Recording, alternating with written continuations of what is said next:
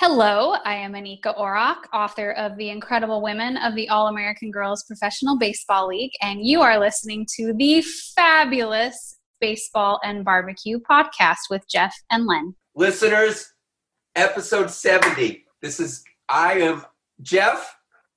How excited are we? For we are excited. We are excited. You know, this, this show, this podcast, we've always been missing one key ingredient.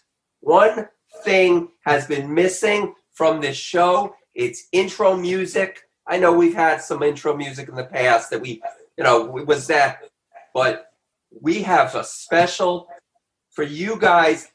We are going to launch on this episode a song from our very good friends of the show, Dave Dresser and Shel Krakowski not only are we going to launch a song that they wrote, but we've got Dave Dresser and Shel Krakowski with us on our show. Welcome, Dave and Shel. Thank you very much. Thank you. It's a, it's a pleasure to be with you two guys. Always fun. That's quite the introduction. I'm amazed by uh, by that. That's um, that's awesome. Thank you for uh, the kind words. Oh, we listen. You know how we feel about you guys. You guys are the best. We play we play baseball. Baseball always brings you home at the end of every show. It's fantastic. We've gotten many, many, many comments on the song. People really enjoy it. And for you guys to do this intro for us is just, it, it really is just so nice. It, it, it is. It's awesome. Well, awesome. thank you so much. We, we enjoyed being your uh, Roy Rogers and Dale Evans, but introducing you is going to be even more fun. it really, it really is. So, Jeff, why don't we play the song?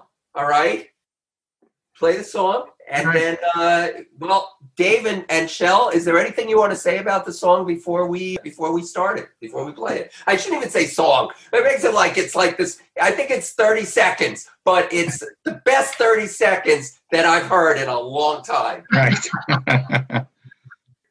we hope your listeners like the joy that we hope it brings with the rest of your show.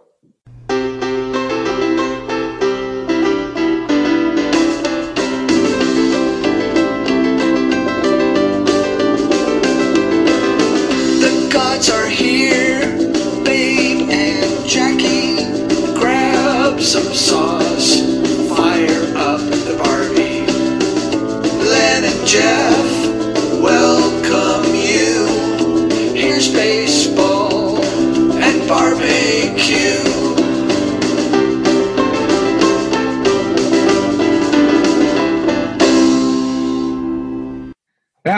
fantastic. Wow. All right. So, Dave, I know, Dave, you're the music, and Shel, you are the lyrics. Wow. Well, I, I have to tell you, so th- this was really, this was really uh, Shel's brainchild. You know, we knew you guys liked the, the original song, and we really appreciate you guys uh, promoting that and, and being so supportive of that. And uh, you know, Shel Shel came up with this idea of of putting together this introduction for you and uh, really, I guess, is a way of saying thanks for all the support and the fact that you guys have uh, have kind of dug into what we've been doing and uh, and like it. And uh, it, yeah, it was Shel's uh, Shel's Shel, Shel's idea. Came up with the the lyrics. Shel, I don't know if you want to talk a little bit about that. Well, I, I think the music is so catchy and so uh, actually profound. It, it, it's one of the better things you've written and I'm glad you know it's getting so much play elsewhere. But it you know these these two fellows were the the first ones to give us some traction and really introduce the song to the world. And so always we'll have a soft spot for baseball and barbecue. So thank you so much and glad to be part of your show. Thank you. And and you're not kidding, the world. I, I told you guys we are heard all over the world I think we may be the number one baseball and barbecue podcast in places I like I told you, Saudi Arabia. Yeah. And at Canada, I think we're doing quite well in your neck of the woods. So we thank you for that. Well, we're always happy to we're happy to share uh, share your podcast, and uh, yeah, we've had lots of of uh, you know Facebook friends and so on that have uh, have commented on uh, on the podcast and uh, are are really uh, enjoying that and picking up on the tune. And and actually, I don't know if it was like you guys involving us with your program and, and sort of some of the the social media stuff that happened on our end because of that, but we've actually uh, had a lot of interest in the song in general in Canada. I mean, we've been featured on uh, CBC National, which is our you know national broadcaster here on their news program. That was what about? I guess that was when the season started. I think they had us Opening day. opening, opening- day. Yep. Opening day, we were the, the lead story on the national news in Canada. And on the national network on radio, they had us on in the morning. And then on the weekend, they had us on the top jazz show in Canada. It was, it was crazy. But but it was you guys who got us started. I mean, uh, Oh. somebody somebody was listening. So uh, that was great. I wanted to ask you. I wanted to ask you about your. You also have another baseball song out there called Ace and Bobo. Do you uh, tell us, could you tell us about that?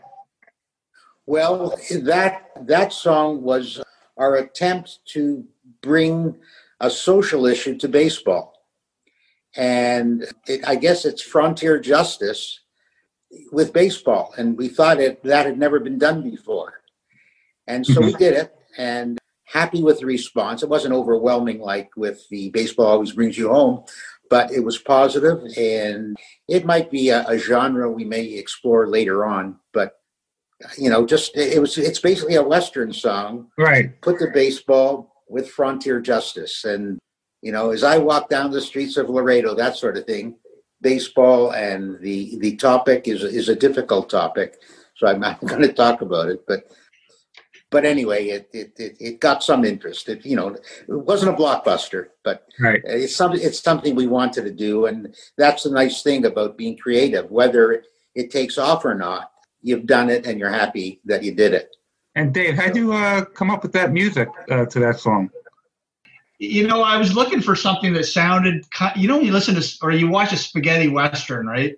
And you hear that background music that you usually they play, uh, you know, as a soundtrack. I thought, well, I'm looking for something that would be kind of similar, like to that. So lots of acoustic instruments, and uh, you know, I think there was a flute or something like that in there at the beginning, and so it's kind of that forlorn western thing. You wanted to, I wanted to evoke the imagery of, you know, the uh, the deserted ghost town or tumbleweed blowing across the street or that kind of thing. And, you know, I guess it takes place, you know, across the border in Mexico. That's kind of where the story happens. So a little bit of Spanish sounding stuff in there too. And, no, it, uh, I think it, the music worked uh, well with the, the the lyrics that Shel came up with, and uh, and it, again, we really appreciate you guys playing that uh, that tune. I know you featured that on one of your episodes too, and uh, it's uh, it's uh, gone over quite well for sure. Well, Okay. we, we greatly appreciate you guys. Well, thank you very much to both you guys. We really appreciate it, and uh, Yeah, it's been been very fun being back on the show again. And uh, again, thanks for all the support. It means a, a ton to to both of us for sure. Thank you very much. Thank you, guys. thank All you, right. and continued success with your show. Thank you.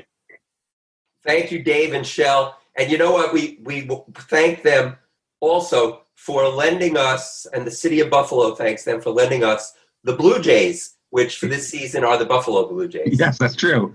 Very right. That's right. Just uh, quick, telling everyone what's coming up on this episode. We've got a, a jam-packed episode. We have part two because you have been waiting. I know I've been hearing from so many people. Why'd you have to make it two parts? I wanted to hear it all. Well, you know what? Here you go. Here's part two of Doug Scheiding, of Rogue Cookers, of Traeger, of Head Country. You're going to love this. Part two is even better than part one. And then, of course, we have none other than Mitchell Nathanson, who's the author of Bouton, The Life of a Baseball Original. Jeff, this show is filled with stuff. Absolutely. And if you want to reach the show, give us a call, 516-855-8214. Email us, baseball and bbq at gmail.com. Check us out on our Facebook page. Check us out on Twitter. Our Twitter address is at baseball and bbq. We have an Instagram page, baseball and barbecue, where barbecue is all spelled out. And our website is www.baseballandbbq.weebly.com. And now here's Doug Scheiding Part Two. All right, let's go back to barbecue. So, Right. So, Okay. how, how, how many uh, grills do you have in your backyard there? And I know you have a Traeger. You know you have a gr- gas grill. That's two. That's all I have too. Uh, I'm sure you have uh, plenty more. Yeah. I've, well, I've, yeah, I've got a few. So, be, because of my engineer background, I, I get along real well with the engineering team at Traeger. So they like to send me their beta grills and and things. So I don't have twenty some like Daniel does, but I've got nine Traegers that that I have of varying of varying sizes and types and, and things. So on my back porch, I have four. And so I've got the the three new ones that they have, which are all Wi-Fi enabled and stuff. And then I've got their little tabletop one that uh, they call it a Ranger. It looks like a little suitcase. That thing is a steak cooking beast. That thing is awesome. You know, it's only like this big, so the cooking surface is like a a, uh, a sheet of paper size, maybe a little little larger. So you can get four steaks on there, and that thing will get up to 450 degrees. Put a griddle on there, and you can re- re- reverse sear like no one's business. So I've got those. I've got I've got a Weber. I used to cook chicken on Weber. That's what I'm known for from Houston Rodeo. Favorite thing to cook is brisket, but um, so I've got a Weber and uh, I've got two drums because I used to make drums for people. I used to customize them for you know college or you know sports team. I've done Dallas Cowboys or you know University of Houston, Michigan State, and so I used to do that because I used to cook on drums. That's actually what I I started on before we we went over to the uh, uh, you know to the offset pit. So yeah, that's about it. So Traeger's going to be coming out with some new grills, so I, I expect I'll get a couple more. But on my trailer, I've got a trailer, and that's one of the reasons I, I bought a Traeger is because when I split up with my cooking partner or kicked off the team, whatever however you want to look at it, I have a trailer, and so I've got a it's built out like a kitchen. So I needed something that I could roll up, roll down, or you know carry up and down, and I didn't have another way to really haul another offset, and so that's why that's how I started getting into the the pellet grills. Is I wanted to just be able to roll it up and roll it roll it down. So on my competition uh, trailer, I have three as well, and then I've got a couple of spares that that sit in the garage. you know, Jeff, I think each of us has room on our uh, on our decks for for a Traeger, and For you a know, Traeger, is that right, guys? hell out of Traeger. we would talk. It would be Traeger. It would be like we're here with Doug Traeger and Yes. Traeger. It would be like one of those, um, you know, like if you're at the movie theater and they show Yes. show like the the movie, and then interspersed was was popcorn or soda, so that you have a craving. We would. Oh, the subliminal messaging that they did where they flashed it up for a one one hundredth of a second Traeger. So if Traeger's listening, and they should be because their representatives on, um, we'll send you our addresses. yes, that you never know. You never know. Exactly. Exactly. Yes. So, uh, Doug, let me ask you. Yeah. Different types of of, of cookers, uh, smokers, tra- uh, pellets. What, is there a meat would be best for for each one? Like, would a chicken be best on a uh, on a smoker and a, ribs on a Traeger or a pellet or? or any, and can you talk talk about that? Any type of meat best for a, a certain type of cooker? Yeah. So Traeger, you know, people actually started using Traegers uh, some on the, the the competition cooking circuit for chicken cooking, because chicken, you really uh, most chickens in competition, you don't really get a lot of smoke on. You're really just kind of cooking it, and you don't want to overcook it, and you know because you'll lose the moisture and stuff. So a lot of people use use uh, started using Traegers for as a chicken as a chicken cooker. I think. Uh, what Rusty from the the newest embedded correspondent on the the Barbecue Central, he he says he's got a Green Mountain Grill. The only thing they cook on it is chicken. That's it, and nothing more. You know, just like with any any different type of cooker, you know, whether it's a Weber Smoky Mountain Bullet or or you know an offset, etc. You have to learn how to cook on it. And uh, one thing with the pellet cooker is, you, in my opinion, you need to go low and slow. So hot and fast, I don't. You're not going to get as much.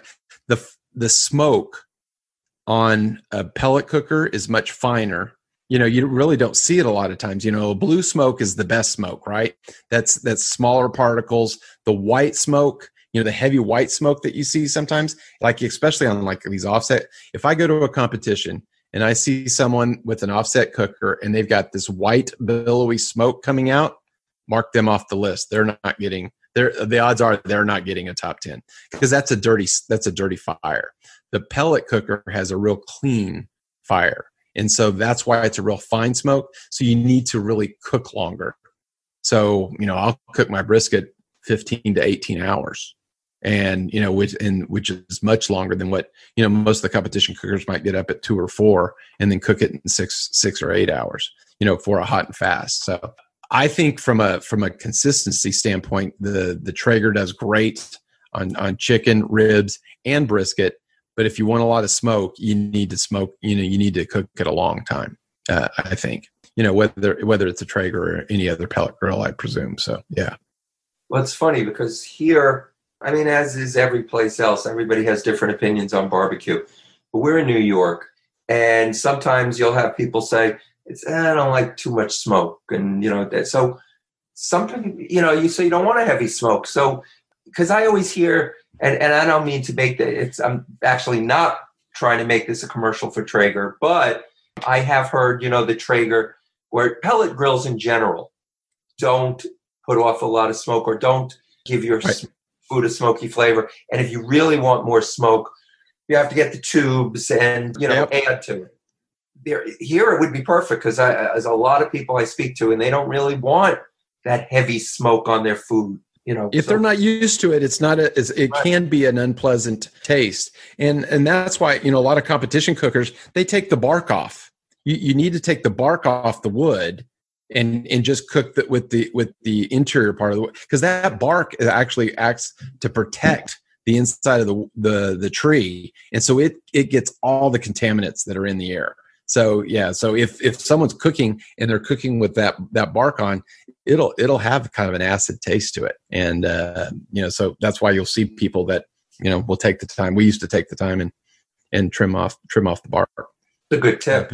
Yeah yeah cut up you know different pieces and stuff. But on a pellet cooker truthfully i don't think the you know the the smoke is so fine. There is a small amount uh you know that you can tell from different flavors and, and things you know Tra- traeger has one that's that has it's called big game blend. It has rosemary in it. You can taste the rosemary if you do a long cook on it. But uh, you know things like chicken and, and fish and things like that i'll use applewood or you know down here we use a lot of oak a little bit of mesquite. Um, you know the southeast they use a lot of hickory. You know pacific northwest they use you know alderwood and those sorts of things. And yeah so just wherever you are you'll probably the palate of the people there they're used to that that sort of flavor. So you know if i go up and go to new york and and, and break out some mesquite that's not going to be a pleasant pleasant taste to right. to people in new york because they're just not used to it you know because it has a very somewhat of an acrid type taste to it so. Yeah. The bags the chunks that you buy now those already have the bark removed they don't have the bark on there those chunks. Right right. Yeah, yeah like the western wood and stuff yeah so. Yeah because here that's what that's what we have. Although when we talked to ed randolph he was talking about the wood that was readily available to him. I think it was apple. Was apple yeah i think it was apple. He said the orchards and stuff were, were yeah. so yeah so then you know he should probably cook on apple most of the time and and that would be a, a regular flavor. One of the good really good competition cooks down here he's a phd in food science and was an inspector for the state, he would go to a, a, a, small town, would go and eat at the best barbecue restaurant, get some of their barbecue sauce, taste their barbecue sauce, and sometimes he would put that barbecue sauce in his in his uh, competition because it's from the local area, right? So so he would that was one of his secrets is he would put some of the local barbecue sauce uh, from that town in his uh, in his competition, you know, barbecue sauce. So yeah. And Doug, you also uh, represent Head Country. I do. We have just started noticing last year. I found it in some grocery stores around. Oh, you did? Yeah. Okay. Yeah, and I picked it up right away because I was shocked. I was really shocked. To, you know, to, I, I had wanted to try it. There were just some sauces besides our buddy Ray Sheehan of Barbecue Buddha, who has his sauces. But there's, of course, Head Country and uh, oh, Blues Hog. I was gonna say Blues Hog. Thank you. Yeah, Blues Hog. Blues Hog. Yeah, yeah, yeah, Get yeah. Blues yeah, Hog sauce. I'm like, oh, come on. yeah. There, there are some, you know, and you can find that now in a couple of like specialty stores around and stuff. Yeah. So when you see that, you just pick it up right away. Although I, you know, making sauce is a lot more fun, but sometimes you don't have time. And Well, you know, when I started uh, when I started off, I actually used to make my own rubs. And you know, one of my one of my friends who's a chef and came over and brought his mom from France, and you know, I used to do cherry chipotle ribs, and he was like, "Why did you go away from?" I I made everything, you know, from scratch, but i i started making my own rubs, and then I noticed that it wasn't tasting the same, and so then I started going down through all the ingredients, and then I I noticed that I thought it was the paprika. So I went to the grocery store. Oh, they started using a different supplier for paprika. And I'm like, whoa, that's it. I'm not making so now, but I've used head country the entire time in terms of their their their sauce. My neighbor actually turned turned me on to that back in 2008. And so I have used that in I used their rub and in that brisket that I got second place and got kicked off the team. I had head country actually almost my exact recipe is on the head country website. The the that brisket recipe was their number one recipe last year. And so that is that's almost identical to my recipe that i want got second place at the at the san antonio rodeo. So i started using commercial rubs because they should all be this it should be the same from year to year and it's not like a wine like it's going to be different uh, so i i uh, and so then i mix the commercial rubs and i use like two or three different rubs. And uh, so the head country if you can get it you can go to their website and you can find where where they where they sell near you near you. So their apple habanero is fantastic. Yes, yes. You know, that's that's probably my favorite right now. It sounds like it's going to be you know spicy but it's really not. It's No. really not that spicy you know? And they're original and so yeah they've got two or three that are just fantastic that i use right now in my in my glazes i do use a little bit of blues hog but it's primarily head country as my foundation so that's my foundation and then i start with that and then i add other ones to to to, to the flavor profile if you will our guest is Doug Scheiding. Doug, please plug. ta take this moment to plug. Tell us where to find anything that you have, you know, to offer. Okay, sure. Uh, you can find me on uh, Instagram and Twitter uh, and Facebook at, at Rogue Cookers. And I've got, you know, like I said, I've got recipes on on Traeger's website, Head Country. I do want to mention. Can I mention my two favorite baseball moments that I've Uh, ever? sure. had? Sure. Okay. Absolutely. Okay. All right. So because beating the Mets. yeah, one of them does. One oh, of them does. boy. all right, for full disclosure. So that'll be the teaser. But we go to a different stadium every year. So we've gone to 15 different stadiums. Well, we've gone 15 different years. My friends, you know, they're Cardinal fans. Actually, one of my friends that that used to be a tennis player, he is fantasy baseball camp number one, Hall of Fame. You know, they have the uh, the fantasy baseball camp where they basically spring training and stuff. You know, where they hold, Mhm. you know, West Palm Beach or whatever. Yeah. You know, where you can go and pay and stuff. He's Mhm. been in it for like I don't know, 18 years or something like that. He always wins the Cy Old Award. So he got Hall of Fame number one. Of course, it's with the Cardinals. And so, but so we follow the, the Cardinals to different stadiums. So last year we went when Albert Pujols went back to St. Louis. Nice. So we specifically had that game. So, you know, the standing ovation that they gave him, the town loves him. It was incredible. You know, I thought, yeah, there'd be no booze. I didn't hear anything. You know, I think he has even a wing of the hospital named after him because he's donated money and stuff. And so we had actually had a suite because Fantasy Camp Hall of Fame got a suite for us at the game. And so, so I actually, you know, stayed up till about the third or fourth inning, and then I just had a feeling. So I went down and because we had actually had other seats that were behind the first base base so we went down there and when albert pujols i was videotaping it when he hit that home run the stadium erupted and it was one of the coolest moments that i've ever experienced at, at a baseball game oh, O- only great. surpassed only surpassed by Ju- what do you know what i'm going to say I don't know, but uh, Jeff may want to cover his ears or because or get a tissue if he's going to cry. June, I don't know. June 1st, 2012, Johan Santana. I was at that game. Oh, really? Yes, I was at that game. Nice. Oh, yeah, yeah. Okay, yeah, yeah, yeah. Oh, you go in to get props? Oh, there you go. Oh, look. Oh, look at that. Yes. And and the hat that I bought that night. Oh, That was incredible. You know, all my fa- all my friends are cheering for the for the Cardinals, and I'm with the Mets fans cheering. You know, you know, forget about the Beltran ball. That was foul. But anyway, when was it Mike Baxter that hit the yeah, fence? that The- was fence? fence. Yeah. When he hit the fence, you knew it was going to happen. You Uh-huh. just knew it Right. when he made that catch. It, you just like in the seventh inning, you just knew it was going to happen. So that is my favorite baseball stadium moment that I've been to. Wow, that's great. Uh, like you, I, I'm trying to get to every stadium. I've been to uh, 15, although I follow the Mets. Doesn't always work out seeing, seeing the Mets on the road, but uh, my uh, I did go to Pittsburgh with my son and my wife years ago, and it happened to be playing the Mets. And Oh, really? uh, I'm telling you, Pittsburgh is like uh, has to be my favorite away stadium. I love Pittsburgh.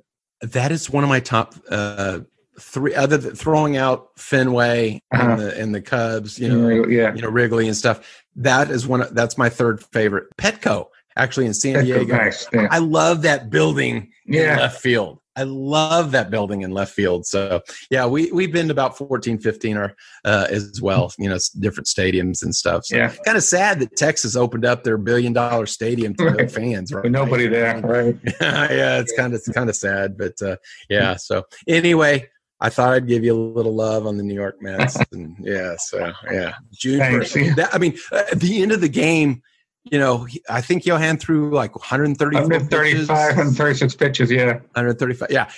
He got him out on a changeup. He was only throwing like 80 mile, 85 Yeah. miles an hour at the end. You're like, oh my gosh, it was yeah, it was just it was painful. And you know, and and I know Terry Collins is, you know, somewhat reluctant that, you know, it was kind of the end of Johan's career, but uh, Johan said he wouldn't give it up. He No, would- he- I don't he would blame do him either. Yeah. Yeah. yeah. But you know what's funny? What, Yeah. What's very funny as, as Met fans, and you're a Cub fan, is I instantly thought that it was going to be something negative with the Mets, and that that was my first thought. I Oh, never oh. thought it was going to be a positive moment, something Oh, good. absolutely. As a Oh, yeah, no. fan, you just expect, especially you're a Cub fan, so I'm thinking, oh, okay, it was something. Oh. Cubs did this to us, or we I, had s- this. I saw you pull back and sit back in your chair. You know the social. waiting, You know right. you were you were like okay, I'm bracing for it or whatever. Right. Hey, I, I I resisted that. I traded Degrom after five years of having him as a keeper on my team because the Mets don't score any runs for him. I traded him last year. So Yeah. Right, they don't score runs for him. They don't. wow. They don't. Yeah. What what was there? You guys said something. What was the stat you gave last night, uh, Jeff? Where you said Degrom in in games. He's like he's like 22 and 36 in games started. You know, last two years. Uh, you know, started last two years. Oh yeah. ridiculous. That's, I mean, he, he's a phenomenal pitcher. I, I traded him away because I got tired of the, you know, either that or the the bullpen would blow blow up, you know. yeah. Um, and so I was just like, no, I'm. I'm uh, it was just painful. Yeah, I feel for you. I feel for well, you know, uh, it's kind of the same. We got the Cubs, and you know, you know, so yeah, we got a little bit of the same, you know, same thing happening. So yes. uh, he's fantastic, and hopefully, you know, Thor will come back next year and be, you know, Syndergaard will be great. So I yeah. hate to say it, but there were more. There, there were more, and I, it's probably going to be one of those too soon. But I'm going to say it anyway. I think there are more people alive today that remember the last pandemic. You know, this the in 1908 or the swine flu pandemic. They Yeah. remember Spanish flu. Cubs winning before they won this World Series, winning the prior World Series. There was Yeah. more people around. I mean, that's how, that's how long ago it was. Yeah. But guys, you know, you, you you won, you broke whatever curse, and Oh, it was fantastic. You know, when when when when in, when the Cubs in the ninth uh, in the ninth inning or whatever, my wife hadn't been watching it, and she sat down. I'm like, no, babe, you've got to leave. They, they do better when you're out of the room. Go to bed right now. you know, it was just so stressful, but uh, yeah, it was fantastic. So yeah, absolutely. I was supposed to be, oddly enough, I looked on my calendar. Where was I supposed to be this weekend? Chicago, going to a game. So yeah, yeah. yeah. I was like, oh, that was this weekend. Well, when you get to Chicago, go to Milt's Barbecue. It's near Wrigley Field. Oh, Milt's. Okay, I haven't, I haven't heard of that. So yeah, there's a real great burger place that that's that's by uh, the stadium as well. So um, all the all the burgers are named, you know, after hard rock bands. So mm-hmm. it's it's really good. But um, yeah, lo- you know, I love it. So yeah, it's it's the curse. It's the good and bad of loving a baseball team, right? Right, right gentlemen. when you when when your team when you have that allegiance to that team, and you know, yes, the losing hurts, but the winning is so much sweeter when they do win. Yeah, it, it just it's a lot sweeter. Yep. You know. So, so, luckily, I only you know I only had to like them for twenty years before you know not like fifty years or 60, 70 You know. So yeah. So uh, I I got I got a good deal on that one. So. Doug Scheiding, you've been fantastic. Uh, we thank you very much for coming on, and we hope that things will get better. There'll be a lot more competitions. You'll win them. Yep and we'd love to speak to you again sometime. So thank you. Uh, absolutely, we can talk about uh, some of the science, or you know, uh, I'm a meathead disciple, so you know some of the religious questions, you know, that uh, that we can go through. So in more detail, but uh, yeah. We look Sounds great. Thank you, gentlemen. Right. Thank you for asking me to be on. And uh, you. you know, yeah, when I told people I was going to be on, you know, the the podcast, they're like, "Well, yeah, one of my wife's brothers, oh, he's in heaven." And and, and my fantasy guys, represent us well you know so.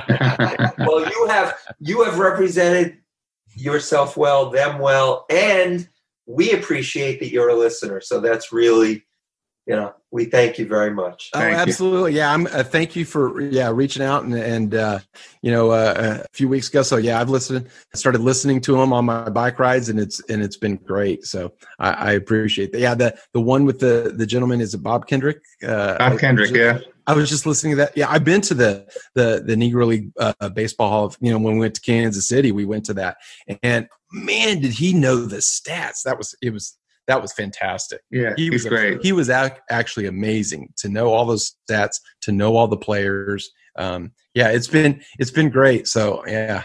Uh, yeah, unfortunately, you've got another listener. So the good and bad. So I appreciate it. Thank you so much. Thank, Thank you. you very much, Doug. Thank you so much, Doug Scheiding. Fantastic. I cannot wait for him to come back on, Jeff. So let's get him booked quickly because he's in demand. He is on other podcasts. You got it. There's only one baseball and BBQ, and we have it. It's our podcast. And he loves talking baseball. He loves talking barbecue. Perfect guest for us. Speaking of baseball and barbecue, episode 70 right now.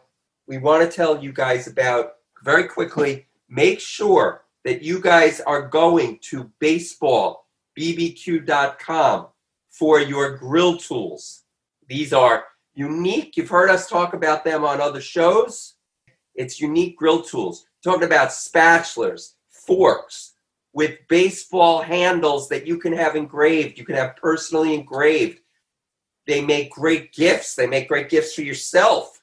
Baseball, bbq.com. Jeff, they've got great stuff. Not only that, but they've also got some clothing items. They're expanding. I took a look at the website. They're going to have other things. The company is taking off. Baseball, bbq.com. Go there, check them out. Episode 70 of Baseball and BBQ sent you there. And now, who's next? We have Mitchell Nathanson, talking about really American baseball original, Jim Bouton. I think you're really going to enjoy this episode. So now here is Mitchell Nathanson. Mitchell Nathanson is a professor of law at Villanova University and the author of several books and articles on baseball. His baseball books include God Almighty Hisself, The Life and Legacy of Dick Allen, The Fall of the 1977 Phillies, Our Baseball Team's Collapse Sank the City's Spirit, which being Met fans, we know all about during 2007, 2008. a People's History of Baseball. And his latest book is called Bouton, The Life of a Baseball Original. An active member of SABR who has written award winning articles, we are honored to welcome to Baseball and BBQ Professor Nathan, Nathanson. How are you, uh, Mitchell Nathanson? I'm doing great. Thanks for having me. Welcome to Baseball and Barbecue, Mitch. Well, yeah, I, I, if if we had barbecue in front of us, it would be better. But this is good enough, I guess. This will have to do. I'm gonna get started. I'm, I'm sure you got this question a lot, but why why a, a book on, on Jim Bouton?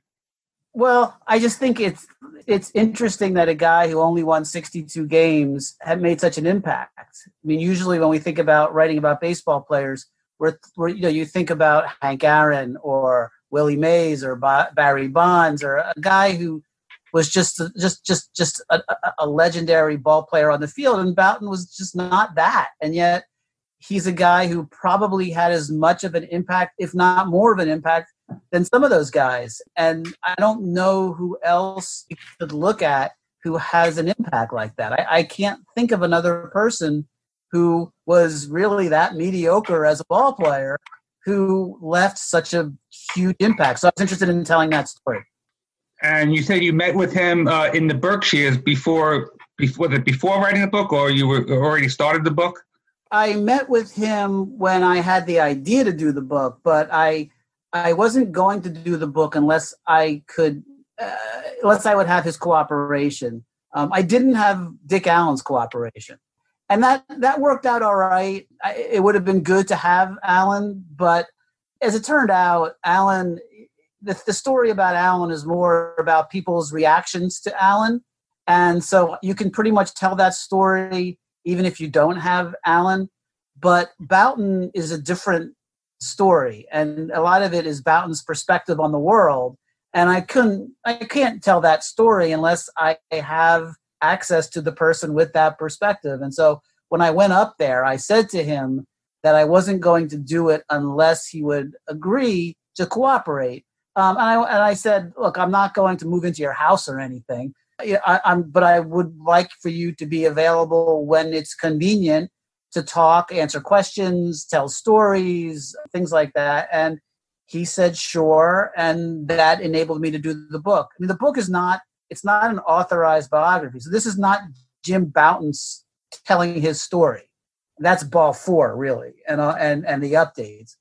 Instead, this is more of a my take on his life with his perspective included, but broader than that. So it's not just Jim Bouton's what are what are Jim Bouton's views on this and that. If you read, you know, if you're a Jim Bouton completist, you've read all that stuff. This is really more it has some of that, but also, well, what did the people in his orbit think, right? When Jim Bouton is saying this or doing that, what was their reaction? When we know what Bouton thought their reaction was. They thought from his perspective, most people thought everything was funny or, or they got angry. But, you know, what did they have to say? So I wanted to talk to those people and hear from them and try to give more different perspectives on his life and therefore provide what I think is a different story than just the one that he told in Ball Four in the updates. Mm-hmm. Mitch, we had on Ron Swoboda, and uh, the reason I'm sometimes it takes me a little while to get around to something, but we had on Ron Swoboda, who's actually mentioned later in the book and the one thing that we didn't ask him about was the catch. We, we went the whole interview, never asked him about the catch. I'm not going to let that happen now. You mentioned ball four. So whether we go back to his early times and we do after, got to make sure we mention ball four. So a lot of this book does focus on that. And of course, that is he's extremely well known for that. What was your feeling on that book prior to meeting him? And then did that change after you met him and, and, and discussed it? Well, I love the book. I, I, I read it in during the 1981 baseball strike. And I was aware of it before. I mean, I was too young. I was four when the book came out, so I wasn't going to read it as a four year old. But but you know, by the time of the '81 strike, I was a 15 year old kid. I was that's the perfect age to read that book, and so I read that book and I fell in love with it at that time. First of all, because it was just funny and I missed baseball, and this gave me a way to connect with baseball when there was no baseball. But it also allowed me to understand what was going on during that strike. I didn't. It didn't make a lot of sense to me until I read the book, and then I could see the connections between everything he was talking about in Ball Four and the things that was were being discussed during the '81 strike. So I was always a big fan of the book, and I had reread it several times. And, and so when I, after I got started on this, you know, I of course read it. I've been through it a lot since then, and it's interesting. My take on that book is interesting. I think because people always ask me, "Do you now that you've done all this, do you think that this what ball four was fair? Do, do you think that that he was fair to, you know, whoever Joe Schultz or or you know whoever?" And before having gone through this whole process, I don't know how I would have answered that question. I just thought it was a funny book. Now that I've gone through all this, I, I, I real I feel really firmly that it's not an issue about whether it was fair or not. And I think that's the wrong question. And I think I came to this conclusion after having done all this work on the book that I feel like the book Ball Four is like it's it's it's it's an artifact and you're supposed to look at it as an artifact, not as a piece of investigative journalism. So if it's investigative journalism, it's probably not fair, but it's not, that's not what it is. It's an artifact, and when you look at it like an artifact, you really start to see, oh, this is what you know an impressionistic painter's view of baseball in 1969 was from his perspective, right? And so that's what I that that's how my understanding of the book changed after I started going through this. I started to see it differently. Uh, and at that point, like I said, fair or not fair came out of the equation for me because I just like a Monet on the wall, you're seeing what he saw, for better or for worse. It doesn't look like a tree to me, but it looked like a tree to Monet, and that's good enough. And that's the same thing when it comes to the characterizations of all these players and people in four. Yeah, ball four is one of the top what two or three base, most important baseball books in the world. That's how it was ranked. It was, it's just so fascinating. I remember reading it. Must have been in the late seventies, and I need to read it again uh, because uh, I'm so fascinated with, with this book. I want to go back to his, his, his humble beginnings. He was in Jer- he was born, I believe, in Jersey, then moved to Illinois during his high school years, and he was actually called warm up Bouton because he was always he would get on the team, but he would never get into a game. How, so how did he make it to the Yankees if he wasn't such a star in, in high school? Yeah, that's something. I mean, you, you always assume that these guys in the majors were always the stars in high school, and and, and of course he wasn't.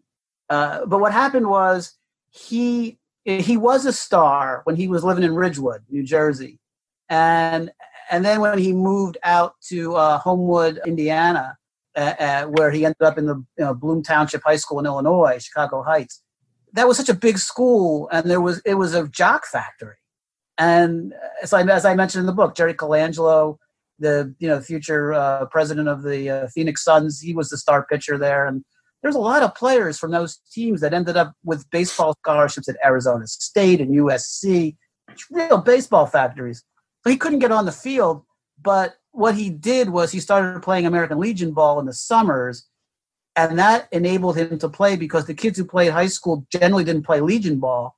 So he was able to start. And then once he did that he he started to pitch a little better. I mean he wasn't he wasn't the world's greatest athlete. He wasn't a bad athlete but he wasn't the world's greatest.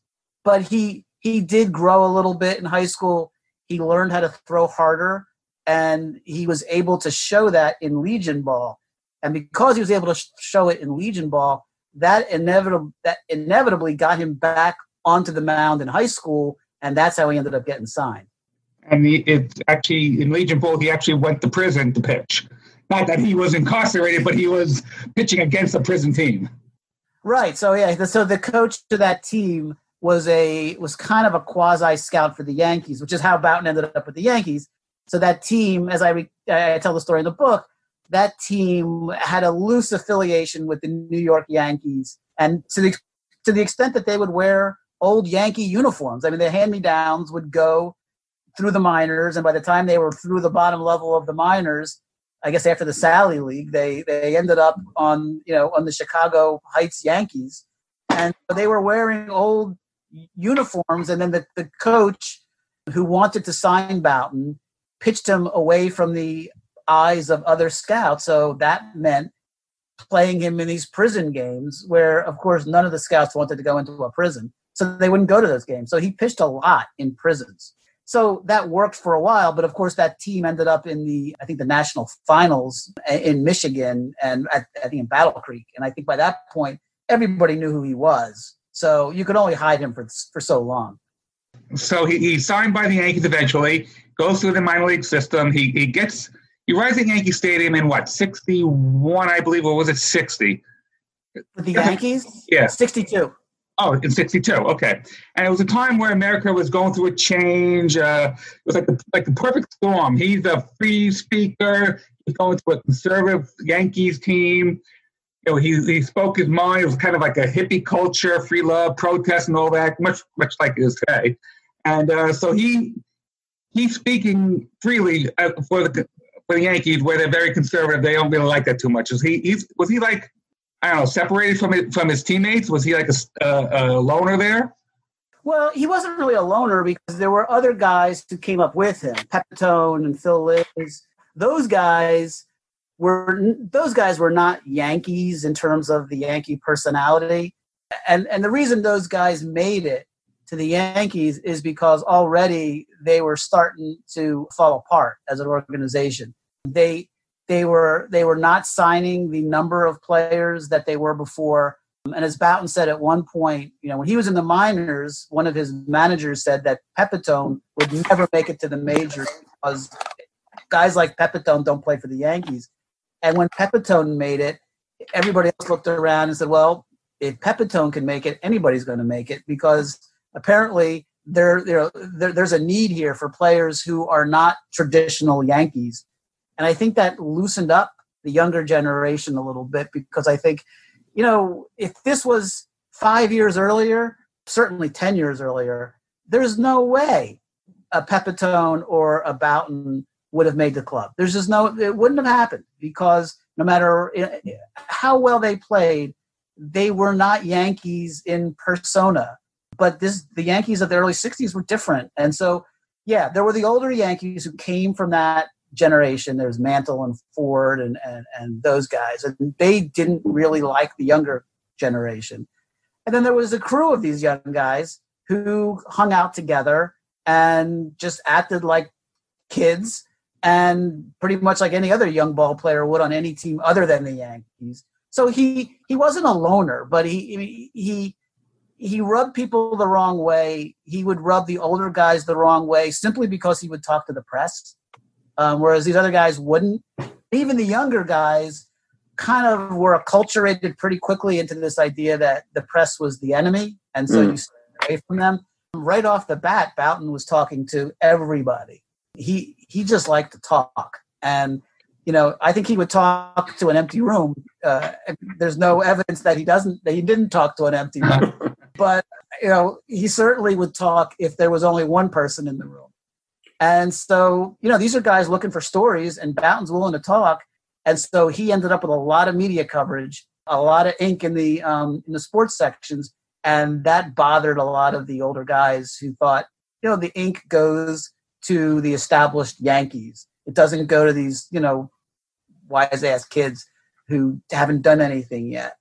I think one sports writer said to me that the way it way it went was like a guy like Whitey Ford. He you know he earned his pinstripes, so he could say what he wanted. But if you didn't earn your pinstripes, you better just keep your mouth shut. And everybody did, other than Bouton, and and maybe to a lesser extent Pepitone.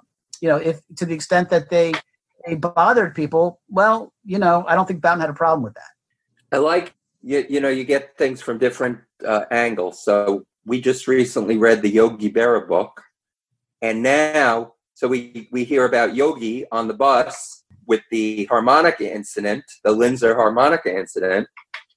And now we get it from the perspective of what went down from Linzer's side.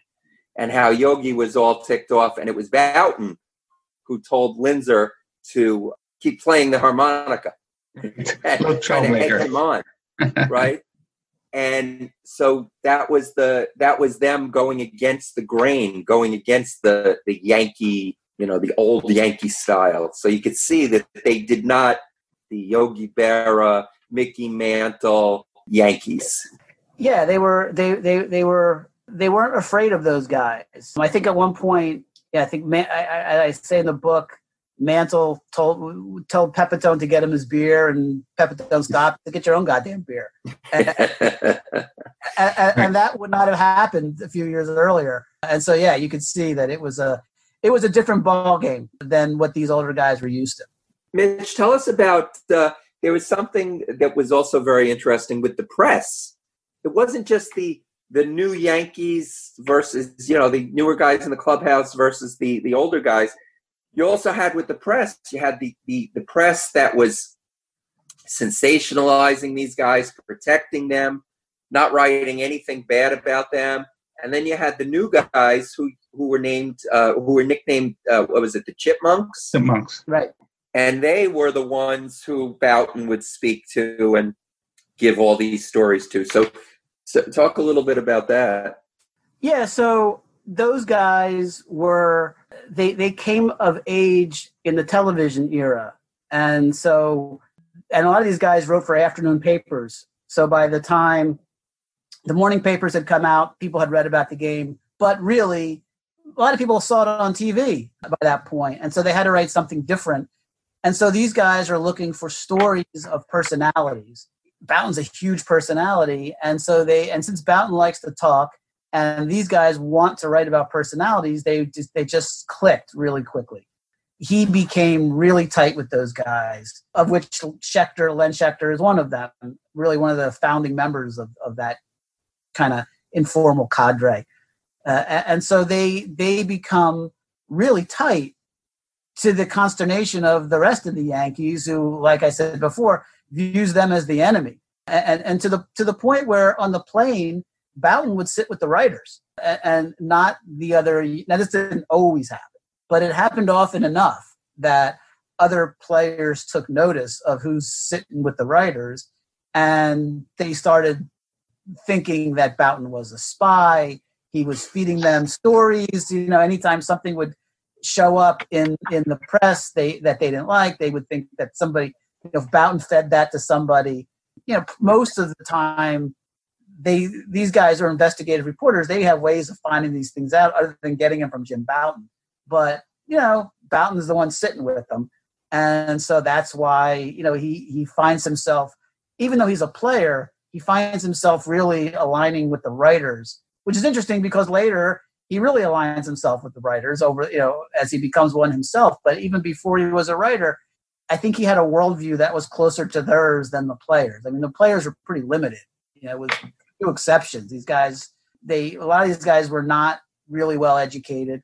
They didn't really have many interests beyond baseball. You know, baseball, drinking, women. That's pretty much it. But Bouton had a lot of interests. I mean, he was into you know jewelry making. He liked to paint. He he was interested in a lot of stuff, and so if you have all those interests, you, you're not going to get them satisfied by hanging out with Joe Pepitone. You know, you're going to have to look elsewhere, and so I think that's that's why there was a natural alliance between Bouton and these writers, who I think saw the world very similarly. You know, he like you said, he came up in '62. He had his breakout season in '63 where he goes 21 and seven, and '64 he goes 18 and 13. So he has more than half his vic- his overall victories in those those two seasons. You, you talk about in the book that he tracked he got a Jim Bouton fan club, which was really started by two what 13, 14 year olds who wrote to him and, and started a newsletter. And they, I thought that was fascinating that that Bouton would actually relate with them, talk to them, come to their dinners, come a, a banquet. I, th- I thought that was so fascinating. How did Jim uh, end up doing that? I mean, it was just so great. So these kids, is these kids would hang out by the uh, the players' entrance, and uh, so they would, you know, a lot of a lot of kids would hang out and they would wait for Mickey Mantle, uh, to get his autograph, and he would sign sometimes. So it wasn't like Mantle would never sign. He would sign every once in a while, but he wouldn't talk to anybody. He would just sign his name and just move on. Or most of, most of the players just kind of walked from the stadium to their cars, and and so you might really be a fan of Whitey Ford or or, or Mickey Mantle, but you're not going to get much from those guys other than if you get an autograph. But Bouton would stop and talk these kids up, and and he would recognize them, and you'd ask about their parents, how's their family doing. He'd leave tickets for them.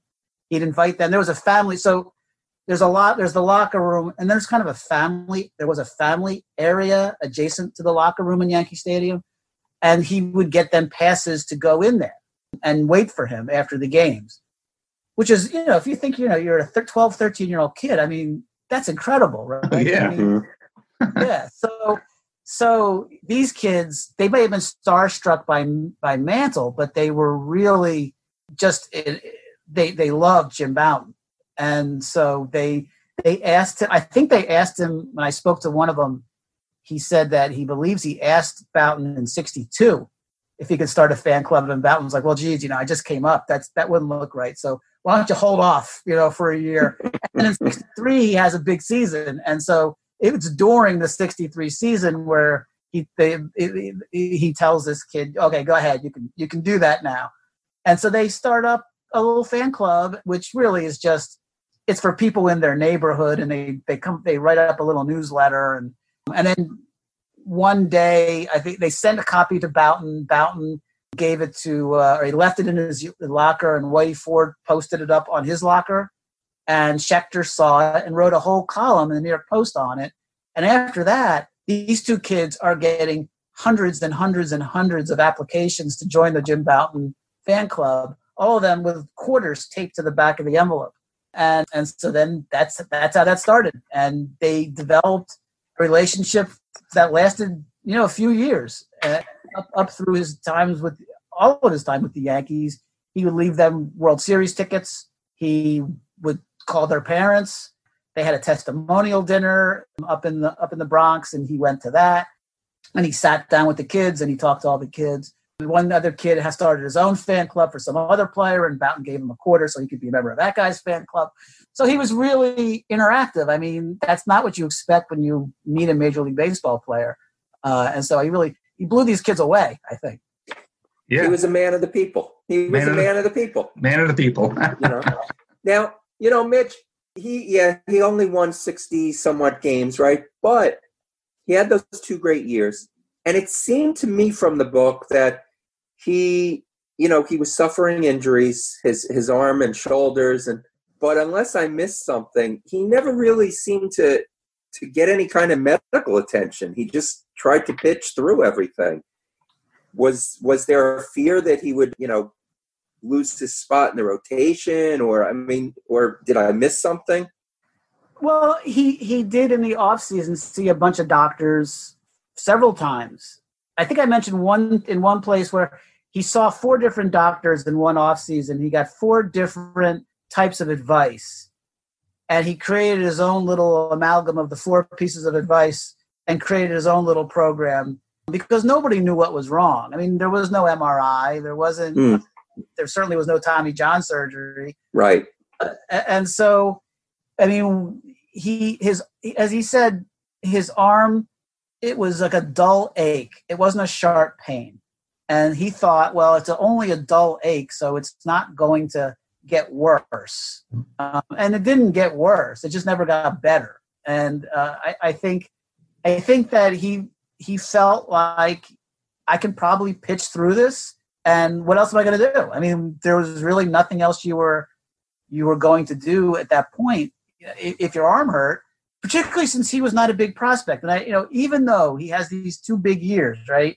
He had, wins 21 games, then he wins 18, and he wins a two World Series games in 64 the fact that he wasn't a big prospect played a huge role later on because I think that the Yankees felt, well, this guy was a flash in the pan. So he had these two big years for us, and now his arm hurts, and we didn't think much of him anyway. And we're not going to sit around and wait for this guy like we would sit around for a guy that we actually had invested a lot more time and money in. and he knew that. And so there was a lot of pressure to just to keep pitching, even though his arm hurt. One thing I I, I thought was interesting about him talking about the injuries is that he would always try to verbalize what was wrong. To me, it seemed like he was trying. I think he felt like if he could describe it accurately enough, he could fix the problem, even though that's obviously not going to happen. But but he his personality was such that in so many other things, he he never felt that there was a problem he couldn't overcome. So if he could identify whatever the problem was, he could figure out a way to fix it. And this is true throughout his entire life. And I really see that when he's talking, when I go through and I read the contemporaneous stuff him talking about his how his arm hurts him in 65 and 66 and 67 to me it's the same thing. It's him trying to figure out how if i can describe this if i can pinpoint the exact pain that i'm feeling then i can fix it. And he spends a lot of time trying to i mean these people he's talking to jimmy cannon who doesn't care other than the fact that his arm hurts but he is spending a lot of time just trying to say well it's kind of like this and it's kind and he's just going on and on and on for that reason, I think. But of course, there was no cure for it. The book is called Bouton, The Life of a Baseball Original, but by Mitchell Nathanson. So Mitchell, after he gets he gets either traded to either I think the Angels and ends up with Seattle Pilots in 1969 season. This is where he starts his writing the book Ball Four. When did he start to get the idea for that? And it was one of the Chipmunks, Len Shecter, who was his what do you call it, co-author or editor. Uh, I don't know what kind of credit he got, but that when did he start with the idea that he wanted to write ball four? When he was in in the minor leagues. Um, oh, okay. He he would come home after a year, and he would tell his parents and his brothers all these things that happened, and these are the guys I played with, and he would just tell a bunch of stories. And it was his mother who said, "You know, you ought to write these things down. They would make a, a good book."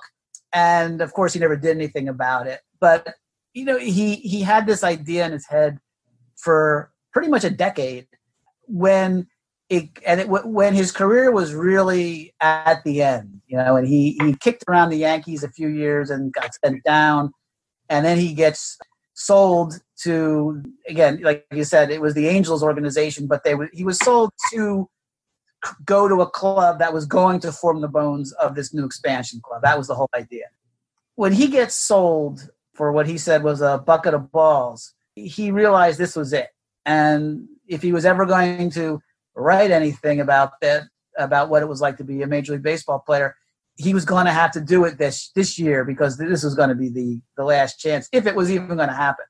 That's when he got the idea to finally do it. But he had the idea for a while. Shecter he was he was not the first choice to write the book with him. In fact, he didn't. He was his editor, not a co-author. But he he Dick Schaap was the guy who World Publishing wanted to write a baseball book, and they didn't want a baseball book having. They didn't want a baseball book written by Jim Bouton. By the way, that was the last thing they wanted. They didn't think that Bouton was even going to be in the majors, and if he was going to be in the majors, he was going to be on this crappy expansion team in the Pacific Northwest that nobody would ever see, so who would care? After Dick Schaap created his own publishing company where he would just churn out these kind of uh, as told to stories. There's a ton of them out there. World needed somebody else, and they wanted somebody who could tell a story or help shape a story that was more than just baseball. And Shecter was like that. Shecter didn't want to do it because he had had a bad experience. He had written one of these with, with Roger Maris, and it didn't go well. And he didn't want to do it, but he said, "Well, there's one guy I would do it with. I'll do it with Bouton, and if I can't do it with Bouton, I won't do it at all." And World was not thrilled with that, but so they ended up striking a deal with Dick Schaap's company for a Bill Freehan book, and then they said to Shecter, "All right, you can have your Bouton book." World never thought that this was even going to turn into a book they they they thought that Bouton was not going to even make the team, and if he did, he didn't have much of a story. But you know, at the end of the day, the Freehan book kind of came and went, and um, it's ball four that we're talking about half a century later. So they weren't correct on that. Uh, they weren't. They're just a little bit off. Just a little bit.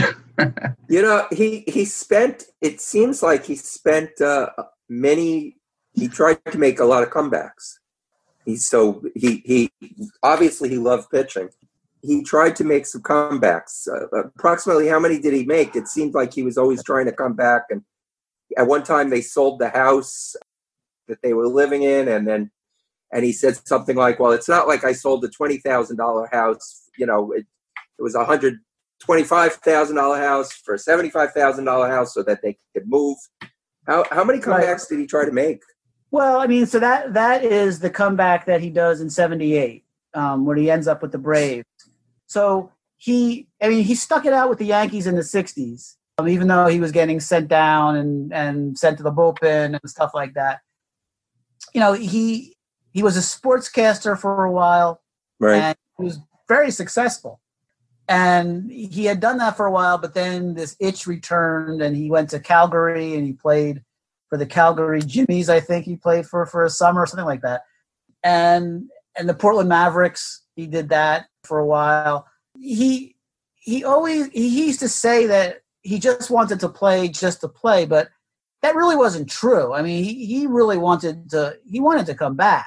As a matter of fact, I, I did find one piece of information where he in the early se- I think it was 72 I think it was where he he tried to wrangle a tryout with the Texas Rangers and, and it didn't come off. But that's an indication that he was always thinking about this. You know the way he tells the story later it's well he makes his comeback 8 years after the fact but that's not he this was in his head just like writing a book was in his head for a decade.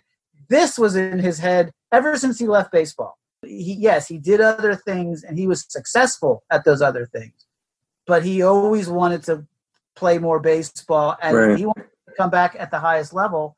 And that's when, you know, by the time you get to 77, 78, he's really taking it seriously. And that's when he sells the house. Right. Yeah. He, he did find a perfect team before that uh, in Portland with the Mavericks, and there's a wonderful documentary on Netflix, "The Battered Bastards of Baseball." Everybody should take a look at that. I think they do show some of uh, Jim Bouton's games in there or, or clips of it. But he during his comeback, he really went from uh, the Pacific Northwest down to Mexico. I, I was shocked that he, you know, sold his house, moved to Mexico, took the kids. They were uh, that must have been a I know I would have been scary experience. How did, how did that affect his family? Yes, I, I spoke to you know when I spoke to Bobby, who was his wife at the time. You know, she she was of two minds of this. She said on the one hand, it was very difficult for them, and particularly when they went to Mexico, where she, you know, she didn't. She had a little Spanish in high school, but certainly not enough to to you know to to, to be able to go shopping and, and know what you're getting. So she had a Spanish English dictionary she kept with her all, at all times so she thought so that was tough but then on the other hand she also said that it was a lot of fun and and, and it was an adventure and she was up for the adventure again not to say that that wasn't difficult also i mean there were there was illnesses there's times when they needed a doctor and they nobody could nobody had a car or could even call the doctor and explain what was wrong you know that's that's tough stuff and i think I think on the whole, it was a it was an adventure that when you look back upon it, you're glad you did it. But I think at the time, it's tough. I mean, it's a tough thing to do, particularly when you know all of this, all that all that money that you've you know you've saved up from baseball is getting sunk into this comeback that probably isn't going to amount to much. Yep. I, I do. I do want to get back to ball four for, for a minute. I, I remember you saying in his book he wrote down everything on, on notes, scrap of papers, mm-hmm. wrappers, and the plane. And he kept all these like nine over nine hundred pages of notes, and him and him and Leonard Shecter would would go through it and, and form the book. Those notes, I, I believe, right now are in the Library of Congress. Is that is that true? Yes. Okay, so it, it was donated or was sold to them. I know it, at one point you tried to sell it, but Yeah, there was there was sort of an angel investor at some point who kind of negotiated that that arrangement. So they weren't exactly donated, but they it's a complicated arrangement. But that's where they are. So the bottom line is, yeah, that's where that's that's where they are. and of course nobody could go in there now. But you know when when you know when the world opens up, you could actually go in there, and I I don't know how, how accessible that stuff is. I mean, I know that there's there's all the drafts and all the letters and fan mail and pictures and all sorts. There's boxes and boxes and boxes of stuff. Those notes as were, were in a box. I, I, I think I, I titled the final chapter of the book "The Butter Yellow Box," and, that focuses on those notes. I don't know if they're still in that box or not, but I would assume they are. But yeah, they're like you can see they're dry cleaning receipts, they're barf bags, there's hotel stationery, there's parts of scorecards, anything. And he's he has written on every available millimeter of space on these on these pieces of paper. I mean, it's written sideways and then upside down. I mean, he's flipping the paper all over just to get all this stuff on there. So it's pretty all of that stuff is and on both sides. And so all that stuff is just really fascinating to go through to see what what caught his eye and how he was describing it and and and, and things like that. Yeah, and, and his, and his teammates. He told his teammates who was writing the book. Well, but, he didn't. He didn't tell them like I mean, they didn't know. He didn't make an announcement, but they all knew that he was writing a book because he carried a pen and paper, and it would bulge out of his back pocket. And and not only that, uh, players would say if something happened, hey, Bouton, put that in the book. Write that down, Bouton. Mm. Uh, so they uh, they knew he was writing a book. They didn't know that they, he was writing this kind of a book. Mm. So later, when they all claimed they hadn't they hadn't known, that's only half true. They they knew he was taking notes. They just didn't know that everything was fair game. I think that's what caught them by surprise. So they just claimed ignorance to the whole thing, and they wanted to make him out to be kind of underhanded. And you know, maybe it was you could say it was underhanded in that nobody wrote a book like this, and they know. So why would anybody think that when they're on the showroom roof that that's going to end up in the book? But they did know that they were in the presence of a person who's taking notes when they're doing this or that. And it must have it must have rubbed his teammates, you know, the wrong way, as it did his life after baseball, after ball four. Like you said, he was in broadcasting. He didn't get along with some of the people in, in, in who he worked with. Uh, you mentioned Sal Marciano. They they didn't they didn't work very well together, even though they were in the same newsroom. Yeah, no, they were not best friends.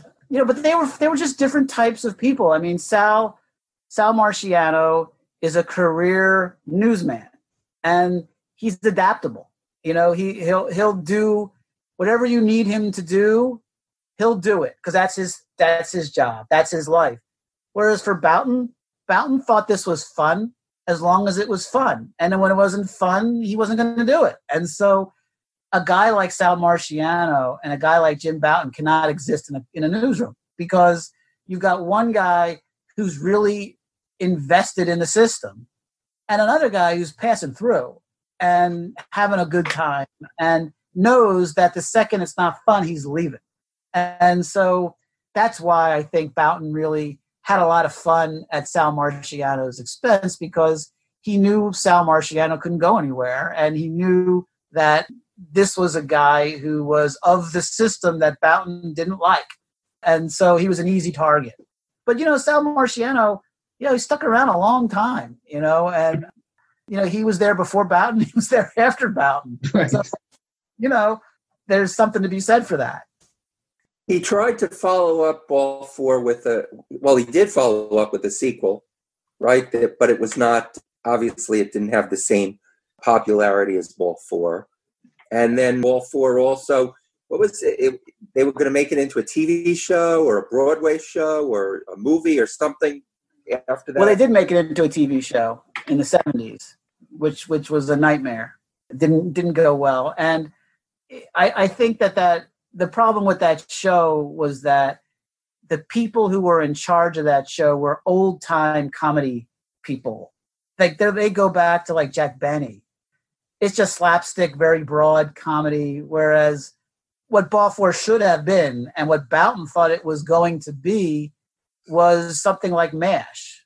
Mm. Uh, and one, of, two of the people who were really high on making this book into a movie or into a television show were Elliott Gould and Alan Alda. right? And they were both in MASH, right? One was in the in the in the movie version, the other guy Right. was was in the television version, and both of those guys were like, "This would translate well to television.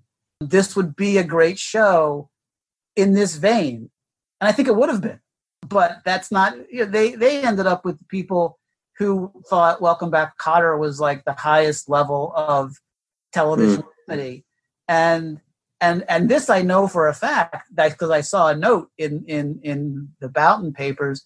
There was some executive um, at CBS who's who who gave a note to say that you know the TV show needed a catchphrase like "up your nose with a rubber hose," and, and you know if that's the if that's the thing if that's the note you're getting on your show, you're doomed. You know you're you're gonna you're gonna come out with a show that looked like what Ball Four came out looking like, uh, and and so it's a shame because you know the source material was good and they were making some good shows you know? I mean it wasn't like there was no good te- television comedy in the 70s i mean you had mary tyler moore and bob newhart and mash all in the family they could have made a show like that but they made a show like welcome back kotter. And you know that's they didn't even achieve that level. You know, when he was in, I think, I believe it was in Portland when he and a teammate Rob Nelson came up with an idea for a bubble gum, and it turns out turns out to be a, a pretty big product called Big League Chew, and it's in every store now, every 7-Eleven, every candy store. This really set him up for life. And when I bought it for my kid a couple years ago when he was in the Little league, I had no idea that was, you know, a Jim Bouton uh, product. How did that come about? Yeah, so that was Rob Nelson's idea. Uh, actually, I think it, there was a Bat Boy. um, I think it was Todd Field who was the Bat Boy for the Mavericks. Who's in the movie? He was in the Battered Bastards of baseball. Who's now a director. Uh, and so as a he was the Bat Boy, and he used to shred up his bubble gum and chew it like chewing tobacco because he wanted to look like he was chewing chewing tobacco. And Rob Nelson used to do that also. He says used to shove pack after pack of bubble gum into his into his jaw, you know, when he was in playing little league, so he could look like a big league player. And and so Bouton and, and Nelson were in the bullpen one day, and Nelson tells him of his idea that you know this would be I have this idea where I could take we could take bubble gum and shred it up like chewing tobacco and sell it to kids as a way to look like you're a big leaguer without actually choking on this stuff and getting yourself sick. And Bouton said, "Yeah, I could sell that idea." and so that's how they formed it uh, a partnership it was yeah it was it was rob nelson's idea but bouton's the one to put up the money bouton is the one who really pitched it to wrigley and and all these other places uh, wrigley ended up buying it and by the time by the time wrigley sold the cubs in 81 they were making more money annually from Big League Chew than than from than the purchase price of the Chicago Cubs when they sold them in '81. That, that I found was amazing, especially today. Thank we, we appreciate so much of your time. I have one or two more questions. The name of the book is Bouton: The Life of a Baseball Original. Fantastic stuff. A lot more we can get into, but you got to buy the book. I want to ask you about his reunion with the Yankees uh, at, Timers Day. You know, they, it was it was thought of they having a riff, and it really was this one guy who didn't want to invite Bouton back. Steinbrenner had no idea, and uh, but they they finally got together. And tell us about that, how how that reunion came about. in ball four, he he goes after a lot of people he doesn't like. One of the people that Bouton singled out in ball four is a guy named Jim Ogle, who was a sports writer for the Newark Star Ledger, and he he he focused on Ogle in a few different places in ball four, pointing him out as an example of the type of Homer kind of a writer, the guy who's a Yankee fan. He's not really he's just a fan. He's not a, a he's not a sports writer. He's not interested in a real story. He's just interested in promoting the Yankees. Um, I think he said he's the only sports writer who who takes the seventh inning stretch in the Yankees half. You know, he just gets up and and uh, and, and he he's a pure fan. And so Ogle didn't didn't take kindly to that. And then Ogle then later retired from the Star Ledger and became part of the Yankees Alumni Association, and he was in charge of old timers then. And so this was from the early 70s on. Ogle was the guy who chose who would be invited, and he never invited Jim Bouton. So Bouton would talk about this over the years, and so Bouton was the one every year, not every year, but he would talk about it every once in a while about how they won't invite him back, and it would get some play in the newspapers. And so what became the a personal thing really between Jim Ogle and Jim Bouton became this thing between the Yankees and Jim Bouton. And you know, everybody just kind of assumed this was from Steinbrenner, that this was Steinbrenner issuing an edict to keep Bouton out of Yankee Stadium unless he's paying for a ticket. And that that wasn't true. Steinbrenner had no idea. And I, I spoke to some people in the Yankees front office who were there at the time in the 90s who, who said that a lot of people in the Yankee organization just made a lot of assumptions about Steinbrenner. I mean, Steinbrenner could do a lot of crappy things, but he didn't do all the crappy things that people. Some of these things were crappy things done on his behalf by people thought thinking that's what Steinbrenner wanted, when in fact Steinbrenner never said he wanted that. Now maybe he would have said he wanted it, but he never did. And so in '98, after um, Bouton's daughter was killed in a car accident the year before, the idea, the idea uh, somebody else in the front office had an idea of bringing him back, ran through the channels to finally get to Steinbrenner, and Steinbrenner was surprised that he hadn't been back and wanted to know why he hadn't been back. And the person said, "Well, because you don't want him back." And he's like, "I never said that. I I never even knew he wasn't invited." So yeah, invite him in. So he invited him back, and it was late you know, in their preparations, but they got a uniform made for him, and and he showed up, and uh, that's how he returned to Yankee Stadium. Interestingly, by that point, Jim Ogle was still with the Yankees, but he had retired as the head of the Alumni Association. So this was like the second year he was not making decisions as to who was going or not. Um, but they, they, the person who was in charge, who I spoke to, said he still had to run it by Jim Ogle because he didn't want to get on Ogle's bad side, and he explained it to him such that you know look um, this is the situation. This is why this makes sense. And he said ogle didn't didn't put up a fight. Although he also said well if it was up to jim ogle he probably wouldn't have invited him in the first place. But now that other people had invited him he, he was he wasn't going to say no. And so that's how he ended up going back. Right. You had of course you had a uh, sparky lyle's book. You had the bronx zoo you know, which was a bad tell-all about the Yankees. Oh, I mean, great, great book. yeah. But I mean, you know, so and and before before Ball Four, there were other books that were not complementary to sports in general. Ball Four wasn't the first one; it was just seemed to be the most popular. Right. Yeah, this was a format that was already well trod by 1970. I was surprised by that. I had always thought well, ball four broke new ground, which of course it did. But I thought, oh, it's the first, you know, baseball tell-all. Well, it, there were other books that that kind of did that. I, I, talked about Brosnan's books, and then Jerry Kramer and Dick Schaap's book, uh, um, Instant Replay about the Green Bay Packers. That, that's a football one. Those books, you know, they shed some light into what it's like in, inside a locker room. And then Len Shecter himself wrote a book, uh, a very critical book about sports writing and inside professional athletics called The Jocks, which is a it's a good book. I mean, it's a it's kind of a it's kind of a downer of a book to read. It's not a it's not a light fun read like Ball 4 is. But it's a good book. I mean, it really sheds a lot of light. I think that, you know, it could get a little dark at times that book, which is why, you know, Shecter had this idea as to what he wanted to say, but I think you know he needed a guy like Bouton to say it because Bouton had a much lighter touch than Shecter had. You know, Shecter would Shecter would just would drive and you know drive the spike right into your head, whereas Bouton, mm-hmm. you know Bouton had a had a had a had an approach that was could make you laugh while getting his point across. And Shecter wasn't really he wasn't that sort of a writer, which is why Shecter was the editor and Bouton was the writer, and that's that's how it worked.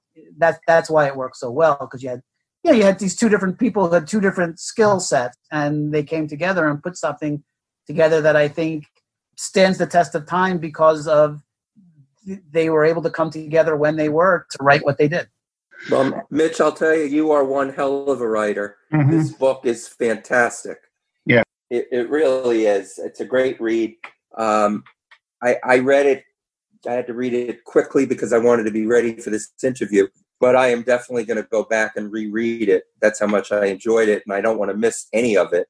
So I just want you to know how much we appreciate you coming on and how good it is. Absolutely. Well, thanks. I really appreciate that. Mitch, where could people pick up the book and how could they get in touch with you? Uh, are you on Twitter, Facebook, anything? Yeah, so you can get the book, you know, the usual places, Amazon, bookshop.org. You can get it. You can follow me on Twitter. At, I'm uh, at Mitch Nathanson. And so I also have a website, mitchellnathanson.com. So if you wanted to, if you wanted to contact me, you could either DM me on Twitter or you could email me through my website. You know, uh, it's tough to do signings now because obviously everything is, is down. But I have book plates which I would, you know, which I've been personalizing and sending to people, and it, it, it fixes right inside the book, and so it looks pretty good. So anybody who's bought a book who wants one of those, just you know, DM me on Twitter or or or email me through my website, and I I get one of those right out to you because uh, it's it's I think it's this the next best thing I guess to actually being in a bookshop and, and actually signing it personally, which I hope one, but I don't know when that's going to happen. Well, we hope so. Uh, if I can put a little plug in, you can also get the book at the Pandemic Baseball Book Club website where they have a link with your book. Add to cart and they can purchase it that way as well. A lot of great Right. authors on there. Yeah, so there you can get the Yogi book and uh, and um, the Willie Mays book and um, all sorts of books uh, on there that are uh, that are really great, and the Wax Pack and all those other other things. Absolutely. Well, we want to thank you for your time. Great book, people. Uh, the name of the book is Bouton, The Life of a Baseball Original. He certainly was. We thank Mitch Nathan for coming on with us and talking about his book. Thank you, Mitchell. Thanks for having me. It was just fun. Jeff, episode 70 is like, I, I'm exhausted. I mean, we've got new intro song with Shel and Dave launching it for us. Dave Dresser, Shel Krakowski. We had part two of Doug Scheiding, who, again, I can't say enough how awesome he is. And then we end with Mitchell Nathanson talking about Jim Bouton and his book. Highly recommended.